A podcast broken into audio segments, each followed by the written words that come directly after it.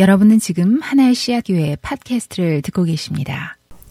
네, 오늘은 우리 Going Deeper 다섯 번째 시간입니다. 가참 예배 시작에서도 말씀드렸지만 우리 갑작스럽게 온라인 어, 예배로 좀 전환이 됐지만 우리 상황이 또 좋아지고 다시 빨리 대면으로 모일 수 있기를 위해서 우리 함께 또 기도해 주시고 어, 또 서로 격려할 수 있으면 아, 좋겠습니다.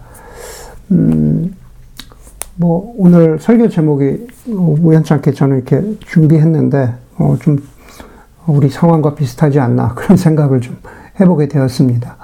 지난주 아이들 설교 때도 잠시 어, 나누었지만은 어, 사실 연말에 어, 콜로라도에서 들려온 소식이 어, 좀 어, 저를 사실은 더 우울하게 만들었습니다. 어, 말씀드린 대로 또 여러분들이 잘, 잘 알고 계시는 대로 백마일의 강풍이 몰아치고 막 불꽃이 날려서 어, 수백 채, 천 채에 가까운 주택이 어, 불에 탔습니다. 아시는 분들은 아시겠지만은 알 수 없는 바람의 방향에 따라서 어, 한 블락은 전부 타고 그 다음 블락은 또 전부 살아남는 그래서 그 이야기를 저에게 알려온 그 지인에게 그나마 다행입니다. 아, 형제님 집은 무사해서 다행입니다 라고 인사하기에도 어, 그런 인사를 하기에도 정말 너무 황당한 어, 그런 인사를 하기도 적절치 않은 그런 그런 마음이 사실 저의 마음이었습니다. 어, 그 와중에 제가 가장 존경하는 그리스도인이고 어, 그리고 신앙의 선배이신 분의 집이 완전히 불탔다는 소식은 사실 좀 너무 당황스럽, 당황스러웠습니다. 아직, 어, 경황이 없으신 터라서 연락도 하지 못하고 있는 그런 상황입니다. 여러분, 우리가 이런 비슷한 상황을 당한다면은 우리가 이렇게 생각할 수 있겠죠. 이것도 내 팔자고 내 운명이다. 만약에 여러분 우리가 그렇게 한탄할 것이 아니라면은 우리는 거꾸로 신앙적인 질문을 할 수밖에 없는 거죠. 그리스도인으로서 그냥 숙명론에 빠질 게 아니라면은 왜 하나님은 공평하지 않으신가? 왜 하나님은 세상에는 참 나쁜 사람도 많은데 굳이 이렇게 좋은 사람들에게, 선한 사람들에게, 신실한 사람들의 인생에게 고난을 주실까? 그런 질문에 대한 답을 찾고 있는 우리 모두에게 왜 하나님은 아무런 말씀이 없으실까? 왜 그분은 침묵하실까? 그런 와중에 여러분 제가 오늘 어, 여러분과 함께 나누고자 했던 성경 구절은 사실 좀 되게 공허합니다. 우리 입술로는 마음과 뜻과 목숨을 다하여 주 너의 하나님을 사랑하라 라고 하는 그 성경 구절을 읽지만은 사실 그것이 우리의 영혼에 와닿지 않습니다. 요즘 하는 말처럼 정말로 영혼 없는 읊조림이 되고 말 뿐입니다. 그런데 여러분, 그렇게 계속 있을 수만은 없기 때문에 우리는 신앙적으로 기도하게 되고 성경을 뒤적이게 되며 그 안에서 답을 찾게 되는 거죠. 그러면서 저와 여러분들을 비롯한 많은 사, 람들이 많은 그리스도인들이 다다르게 되는 것은 결국 욥기입니다. 여러분 우리가 잘 아는 대로 욥기는 욥이라고 하는 사람의 고난을 다루고 있습니다. 아니 욥기는 고난보다 조금 더 나아가서 이해되지 않는 고난, 이해되지 않는 일들, 그리고 거기서 좀 더 나아가서 이해되지 않는 하나님, 공평하다 여겨지지 않는 하나님에 대해서 우리에게 여러 가지 질문을 던져주는 책이 바로 욥기입니다. 욥기를 읽으면서 아니 아니 욥이라는 사람을 보면서 우리가 첫 번째 갖게 되는 질문은 바로 왜입니다. 왜? 수차형제. 예, 수차형제. 우리가 갖게 되는 질문은 왜예요, 왜? 수차형제 예, 딴데 보고 있어서. 예. 여러분, 하나님은 욥처럼 선하고 신실한 사람들에게 왜 이런 고난을 주실까? 우리가 욥을 읽으면서 처음부터 끝까지 놓지 못하는 질문인 거죠. 그런데 여러분, 욥기는요, 우리가 갖는, 우리 많은 사람들이 갖는 왜라는 질문에 대해서, 어, 사실 어, 클리어한 답을 주지 않습니다. 다시 말해서 욥기뿐만 아니라 그것은 우리의 삶으로도 이어져서 우리 자신과 또 우리 주변의 사람들의 삶 속에서 벌어지는 수많은 일들을 보면서 우리가 왜라는 질문을 지금도 던지고 있지만 그러나 거기에 대해서 하나님이 답을 주시지 않는 경우가 대부분이라는 겁니다. 하나님은 침묵하신다라는 거죠. 그런데 여러분 우리가 욥기에서 그리고 동시에 우리의 인생에서 하나님을 향해 던졌던 그리고 지금 던지고 있는 그리고 앞으로 던지게 될 왜라는 질문은 어쩌면은 처음부터 방향이 잘못 설정된 질문일 수도 있다라고 하는 겁니다. 질문을 바꿔야 된다라는 거죠. 다시 말해서 하나님이 욥기를 통해서 우리에게 던져 주시는 질문, 우리가 던지기를 바라는 질문은 이런 거죠. 무엇 때문에? 네. 왜라는 질문이 아니라 무엇 때문에? 라는 겁니다. 하나님은 수많은, 욥으로부터 시작해서 하나님, 하나님은 수많은 시대와 수많은 사람들, 그들의 인생을, 그리고 상황을 거쳐 오면서 똑같은 혹은 비슷한 상황 가운데 있는 사람들에게 하나님은 무엇 때문에 욥에게 이런 일을 하셨을까? 그리고 하나님은 무엇 때문에 나에게 이런 일을 행하실까? 하나님은 무엇 때문에 저 착하고 선한 사람에게 이런 고난을 주실까라고 하는 질문을 던져야 한다라는 겁니다. 하나님은 도대체 무엇 때문에, 무엇을 위해서 나에게 이러시는 것일까? 여러분, 제가 생각하기에는요, 하나님이 도대체 무엇 때문에 이러시는 걸까라고 하는 질문은 그 질문의 한 가지를 전제하고 있습니다. 그건 뭐냐면은 관계입니다. 물론, 1차적으로 보면요, 그건 좋은 관계라고 할 수 없습니다. 요백에 그리고 욕과 같은 고난을요, 우리가, 우리가, 아, 뭐랄까요. 10분의 1만 닥쳐도 우리는 참 견디기 힘들죠. 아마 내가 믿어왔던 하나님, 내가, 내가 신앙을 고백했던 그 하나님을 향해서, 어, 정말 굉장히 삿대질하고 어쩌면 굉장히 불평, 불평할지도 모릅니다. 그런데 여러분 한 가지 잊지 말아야 하는 것은요, 그런 상황 가운데에서라도 우리가 하나님을 향해서 삿대질을 하고 있다는 사실입니다. 하나님 도대체 무엇 때문에 이러십니까? 하나님 무엇을 위해서 나에게 이런 어려움을 고난을 주십니까? 그렇게 그렇게 삿대질을 하고 있다는 그 자체. 그것은 무슨 얘기냐면 달리 말하면 나와 하나님 사이에 바로 그, 그 당시에는 그것을 좋은 관계라고 할 수는 없지만 어쨌든 나와 하나님 사이에 나와 하나님 사이에 어떤 관계가 있다는 것을 말해 주고 있는 겁니다. 왜냐하면요, 우리가 아무런 이해관계가 없거나 아무런 대화가 없는 사람들, 생판 모르는 사람들에게 우리는 울분을 터뜨리기는 어렵기 때문에 그렇죠. 예. 내가 믿어왔던, 따라왔던, 신뢰해왔던 하나님이 나에게 고난을 주신다면 하나님 왜, 무엇 때문에, 무엇을 위해서, 우리가 그런 질문이 바른 질문이 아닐까라는 생각을 하게 됩니다. 그렇기 때문에 욥기의 이야기나 그리고 지금 현재 진행, 진행형으로 벌어지고 있는 나와 내 주변의 아픈 이야기들은 우리로 하여금 하나님과 우리 사이의 관계에 대해서 다시 질문하게 된다라는 거죠.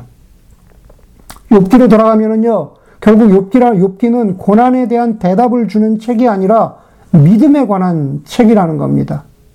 예, 욥기는 고난에 관한 책이 아닙니다. 믿음에 관한 책입니다. 무엇 때문에? 예, 그 질문이 더 적절합니다. 그렇기 때문에 욥기를 통해서요, 우리가 하나님께 그 다음으로 질문하게 되는 것은 무엇 때문에? 라는 질문에 대해서 우리 스스로 이런 답, 이런, 이런, 어, 조금 막연한 답을 하게 되는 거죠. 예. 그럼 우리가 하나님만으로 충분한가? 하나님은 충분하신 하나님인가? 내 삶 가운데에서 이런 고난이 끝나지 않고 너무나 황망스럽고 당황한 일을 어, 당하는 이 순간에도 나와 하나님 사이의 관계에서 나는 하나님만으로 충분한가? 나에게 충분하신 하나님인가? 우리는 그런, 아, 그런 질문을 스스로에게 던져보고 사실은 그 질문은 아, 우리가 던지고 있지만은 하나님이 우리에게 답해보라고 하는 도전이신 거죠. 하나님은 충분하신가? 충분하신 하나님인가에 대해서 욥기는 이런 가능한 대답들을 보여줍니다. 첫 번째는 욥의 아내의 대답입니다. 욥기의 첫 부분에 보면은 욥이 자녀와 재산을 잃고 몸의 악성 종기까지 나서 고통당하는 욥을 향해서 어, 그 아내가 뭐라고 말합니까? 사실은 아내는 운명 공동체죠. 고통을 함께 당하고 있는 부부입니다. 그런데 그 아내가 남편인 욥에게 이렇게 말해요. 차라리 하나님을 저주하고서 죽는 것이 낫겠습니다. 차라리 우리가 하나님을 떠나는 것이 낫겠습니다. 예. 여러분, 우리는 고난을 겪으면서 하나님을 저주하고 하나님과의 모든 관계가 끊어진 사람들, 믿음을 저버린 사람들을 간혹 알고 있을지 모릅니다. 대표적인 사람이 아우슈비츠의 대학살을 경험하고 나서 하나님 믿기를 포기한 엘리 위젤 같은 사람입니다. 엘리 위젤의 밤과 같은 그, 그 살아있는 이야기가 하나님을 포기한 그런 이야기인 거죠. 두 번째는 요배 친구들의 대답입니다. 요배 친구들의 말을 종합하고 요약하면은 이 세상이 공평하다는 겁니다. 하나님이 고난을 주시는 이유가 공평하다는 거예요. 그것을 세상이 공평하기 때문에 그것을 욥인 너에게도 똑같이 적용하게 된다라는 거죠. 하나님의 원칙을 적용하면은 우리도 알지 못하고 욥내 자신도 미처 깨닫지 못하는 죄가 너에게 있을 것이다. 그렇기 때문에 욥 네가 당하는 고난은 그 죄 때문이다라고 말하는 겁니다. 예. 하나님은 욥이 알았건 알지 못하건 욥이 지은 죄 때문에 욥에게 이런 고난을 주신다라는 거죠. 욥의 친구들이 욥에게 했던 그 대답은 반대의 경우도 있습니다. 다시 말해서 그것은 무엇이냐 하면 참된 믿음을 가진 사람은 건강하고 부자가 될 것이라는 번영 복음이 세상은 공평하다라고 말하는 욥의 친구들의 말에 그 뒷면인 것입니다. 병이 들어도 낫지 않고 부자가 되지 못하는 것은 무언가 믿음이 부족한 거야. 부족한 믿음에 대해서 하나님이 복 주시지 않고 건강하게 해주시지 않은 것은 하나님은 공평하시다는 증거야. 라고 말하는 것이 바로 욥의 친구들의 대답인 겁니다. 과연 그렇습니까? 제가 보기에 대부분의 그리스도인들은 이 캐레고리에 속해요. 무슨 말이냐 하면은 우리 대부분은요, 인생의 삶을 살아가면서 나와 주변이 겪고 있는 어떤 어려움이란 것이 있습니다. 예.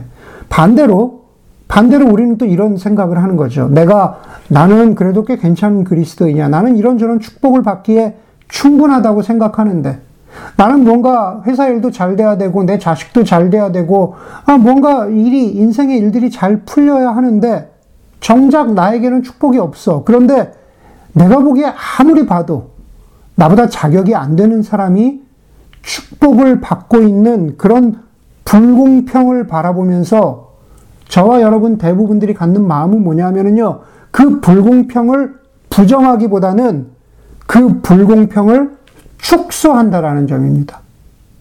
네. 불공평을 축소한다라는 점이 무, 무슨, 무슨 말일까?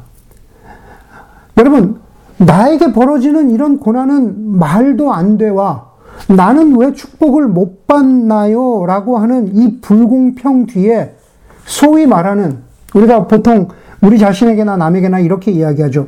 이 고난을 통과하면은 내가 정금같이 나올 것이다. 이 고난을 통과하면은 내가 영적인 근육이 단단해지고 영적인 근육이 길러져서 그래서 정말로 정말로 신실한 그리스도인으로 살아갈 수 있을 것이다. 라고 스스로 어떻게 해요? 스스로 자위한다라는 거예요. 스스로 자위해요. 이것이, 이것이 불공평을 부정하는 것이 아니라 불공평을 축소한다라는 뜻입니다. 네. 하나님이 이 고난을 통해서 나를 단단하게 해주시겠지. 여러분, 그러면서 이, 이 불공평의 축소를요, 자신에게만 적용하지 않고 다른 사람에게도 적용해요. 네.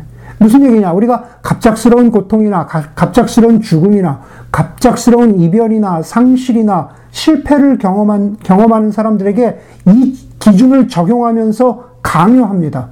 하나님이 너에게 뜻이 있으시겠지. 하나님이 좋은 뜻이 있을 거야. 여러분, 갑작스럽게 아이가 죽은, 죽은 부모에게 하나님이 너를 정금같이 나오게 하시기 위해서 이런 고난을 주실 거야 라고 하는 그러한 불공평을 축소하는 그런 말들이 사실 말이 되기나 합니까? 여러분, 그럴 때 어떻게 해야 됩니까? 입을, 입을 다물어야죠. 네. 입을 다물고 그냥 그 곁에 있어 주는 것이 그리스도인의 자세인데 우리는 우리 자신에게나 타인에게 자꾸 불공평을 축소하면서 어떻게든 납득을 시키려고 합니다. 세상에는 납득되지 않는 일들이 많아요. 납득시키려고 해서는 안 된다는 뜻입니다. 불공평을 축소시킬 뿐만 아니라 우리는 어떤 경우에 하나님을 축소시키기도 합니다. 유대교 랍비인 헤롤드 쿠시너가 쓴 유명한 책이죠. 착한 사람들에게 왜 나쁜 일이 생길까? Why bad things happen to the good people? 너무너무 유명한 책이에요.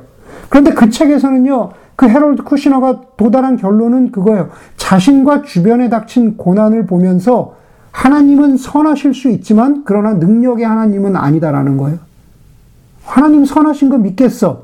그러나 하나님의 능력이 있으시다면 이런 고난을 착한 사람들에게 줄 수 없다, 있을 수 없다. 하나님은 그렇기 때문에 능력의 하나님이 아니다라고 하나님을 축소하는 것으로 결론을 냅니다. 그리고 마지막 결론은 이런 겁니다. 욥기를 통해서 우리가 배울 수 있는 마지막 결론은 인생은 원래 불공평하다. 내가 살아보니 그렇다라는 거죠. 인생은 불공평하고 내가 살아보니 그렇다. 여러분, 그것은 굉장히 그리스도인만은, 그리스도인만 할 수 있는 말은 아니고, 어쩌면 굉장히 솔직한 말이지만, 그러나 우리가 믿음의 눈, 신앙의 눈으로 보면 좀 굉장히 측은한 말이기도 합니다. 마음으로 이해는 되는데, 그래서 고작 결국 이거야? 인생은 그냥 불공평한 거야? 네, 굉장히 좀 마음에 슬퍼져요. 여러분 저는 여러분들에게 그래서 욥기를 통해서 오늘 설교를 통해서 먼저 큰 전제 한 가지를 말씀드리고 싶은데 뭐냐 하면 그것은 하나님과 인생을 혼돈하지 않는 법을 배워야 한다라는 겁니다. 다시 말해서 하나님과 인생을 한꺼번에 성능 좋은 블렌더에 넣고 섞어버려서 도무지 그 형체를 알, 알아볼 수 없는 그런 상태로 만드는 것을 피해야 한다는 것이 바로 하나님과 인생을 혼돈하지 않아야 한다는 뜻입니다. 인생은 인생이에요. 다시 말해서 우리는 우리의 인생 가운데에서 벌어지는 분노와 실망과 좌절이 있음을 인정해야 합니다. 인생이 불공평하다는 것을 인정해요. 내가 살아보니 그렇다는 것을 알아야 합니다. 그것을 부정하거나 그것을 어떤 모양으로도 축소시키는 그런 것은 있어서는 안 됩니다. 있는 그대로 받아들여야 합니다. 그리고 어렵겠지만, 참 어렵겠지만, 내 인생으로 인해서 하나님을 원망하지 말아야 합니다. 예, 왜, 왜, 왜냐하면요. 왜냐하면은, 하나님도, 예, 하나님도 저와 여러분들의 인생 가운데에서 그 가운데에서 벌어지는 고난과 아픔들 때문에 하나님도 함께 실망하고 눈물 흘리신다라는 것을 알아야 한다는 사실 때문입니다. 여러분, 그게 무슨 말입니까? 하나님이 우리의 고난, 우리의 슬픔, 우리의 좌절 때문에 분노하시고 실망하시고 좌절하신다는 것이 무슨 뜻일까? 제가 참 좋아하는 작가이자 설교자인 프레드릭 뷰크너가 Wishful Thinking이라는 책에서 이런 말을 해요. 책 제목이 참 재밌죠? Wishful Thinking. 거기서 프레드릭 뷰크너가 욥에 대해서 이렇게 설명합니다. 하나님은 욥에게 설명하지 않으십니다. 욥이 듣고 싶어 하는 것을 설명하는 것은 지능이 아주 낮은 사람에게 아인슈타인을 설명하는 것과 마찬가지입니다. 하나님은 그분의 계획이나 설계를 보여주시지 않으시고 그분 자신을 계시하십니다. 하나님은 자신의 계획이나 설계를 저와 여러분들에게 막 설명해주고 납득시키시고 이해시키시려고 하는 것이 아니라 하나님은 그분 자신을 욥에게 그리고 우리에게 계시하신대요. 여러분 계시라는 것은요. 하나님이 자신을 드러내 보여주시는 것입니다. 하나님 어떻게 자신을 드러내서 보여주십니까? 하나님 우리가 하나님 볼 수 없죠. 그런데 하나님은 인간으로 오신 성육신하신 예수 그리스도를 통해서 하나님이 어떠신 분이시라는 것을 우리 우리에게 드러내 보여주셨습니다. 예수 그리스도는 인간 되셔서 자신이 사셨던 인간의 삶을 통해서 하나님을 보여주셨다는 거죠. 하나님을 보여주셨다는 것은 하나님이 우리를 향해서 가지신 눈물과 슬픔과 좌절과 절망을 보여주셨다는 뜻이에요. 그것이 바로 복음서에서 예수 그리스도께서 사람들을 향해서 측은히 여기셨다, 불쌍히 여기셨다라고 하는 그 짧은 구절에 들어가 있는 그러나 하나님을 계시해 보여주셨다라고 하는 그 모든 것입니다. 여러분 십자가에 달리신 예수가 공평합니까?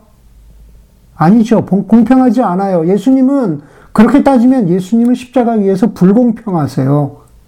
예, 죄가 없으신 분이 왜, 왜 십자가에 달리십니까? 십자가의 예수는 우리 인간의 인, 생이 어쩌면 불공평하다는 것, 공평하지 않다라는 것을 보여주는 증거이기도 하지만, 그러나 동시에, 아주 동시에, 십자가의 예수는 우리의 고난과 함께 하시는 하나님을 계시하고 있는 거죠. 예, 우리의 고난과 함께 하시는 하나님을 계시하고 있는 거예요. 여러분 다시 오늘 본문 마태복음으로 돌아갑니다. 내 마음을 다하고 내 목숨을 다하고 내 뜻을 다하여 주 너의 하나님을 사랑하여라. 굉장히 몹시 건조한 신학적인 statement처럼 들리십니까? 하나님은 자신도 풀 수 없는 문제를 학생들에게 던져주고 나몰라라 하는 그러한 수학 선생님 같은 자세로 지금 이, 이 구절을 우리에게 주고 있는 게 아니다라는 겁니다. 하나님, 욥이 던졌던 그 질문, 하나님 무엇 때문에? 라고 하는 그 질문을 여전히 던지고 있는 우리 인간들에게 나는 잘 모르겠으니까, 나는 상관하지 않으니까 그냥 너는 내 마음을 다하고 목숨을 다하고 뜻을 다해서 나를 사랑해. 그렇게 그냥 무책임하게 던져주는 하나님이 아니시라는 겁니다. 오히려 그것은 하나님이 먼저 우리를 향하여서 십자가에서 인, 생이 불공평하다는 것을 보여주시고, 그러나 동시에 하나님 우리와 함께 체휼하시는, 우리와 함께 그 고난과 고난과 고통을 당하시는 그 하나님을 보여주셨으니, 이제 너희는 나만으로 만족할 수 있겠느냐? 내가 너희에게 충분하냐? 나는 충분한 하나님이냐? 바로 그 구절을 담고 있는 것이 오늘 마태복음의 본문인 거예요. 내 마음을 다하고 목숨을 다하고 뜻을 다하여 나만으로 충분하다고 그렇게 고백할 수 있겠느냐? 그게 오늘 본문의 말씀인 겁니다. 그러면서 오늘 두 번째 본문인 시편 16편은 조금 더 진지하고 조금 더 마음을 담아서 호소하시는 하나님의 마음인 거죠. 그 하나님의 반응에서 시편 기자는 이런 화답을 하나님께 돌려드려요. 16편 2절에 나더러 주님에 대해서 말하라면 우리 모두가 주님에 대해서 말하라면 하나님 하나님은 나의 주님 주님을 떠나서는 내게 행복이 없다 하겠습니다. 주님을 떠나서는 내게 행복이 없다 하겠습니다. 계속 이어져서 11절에 주님께서 몸소 생명의 길을 나에게 보여주셨으니 주님을 모시고 사는 삶에 기쁨이 넘칩니다. 주님께서 내 오른쪽에 계시니 이 큰 즐거움이 영원토록 넘칩니다. 사랑하는 교우 여러분, 우리의 삶 가운데, 지난 2, 3년의 삶 가운데 인생이 힘들다 여겨질 때 하나님이 불공평하신 것 같이 여겨질 때, 하나님이 침묵하시고 계신 것처럼 여겨질 때, 조용히 이렇게 기도해 보면서 조용히 이렇게 말해 보십시오. 오늘 제가 우리 자녀들에게 설교했던 것처럼, 하나님, 저는 우리와 함께 그 고통을 당하시고 또 우리와 함께 우리에게 자신을 계시해 주시는 바로 하나님 아바의 자녀입니다. 하나님만으로 충분합니다. 바로 그렇게 고백하는 순간이 아니 그렇게 고백하는 그 고백이 무엇 때문에 하나님이라고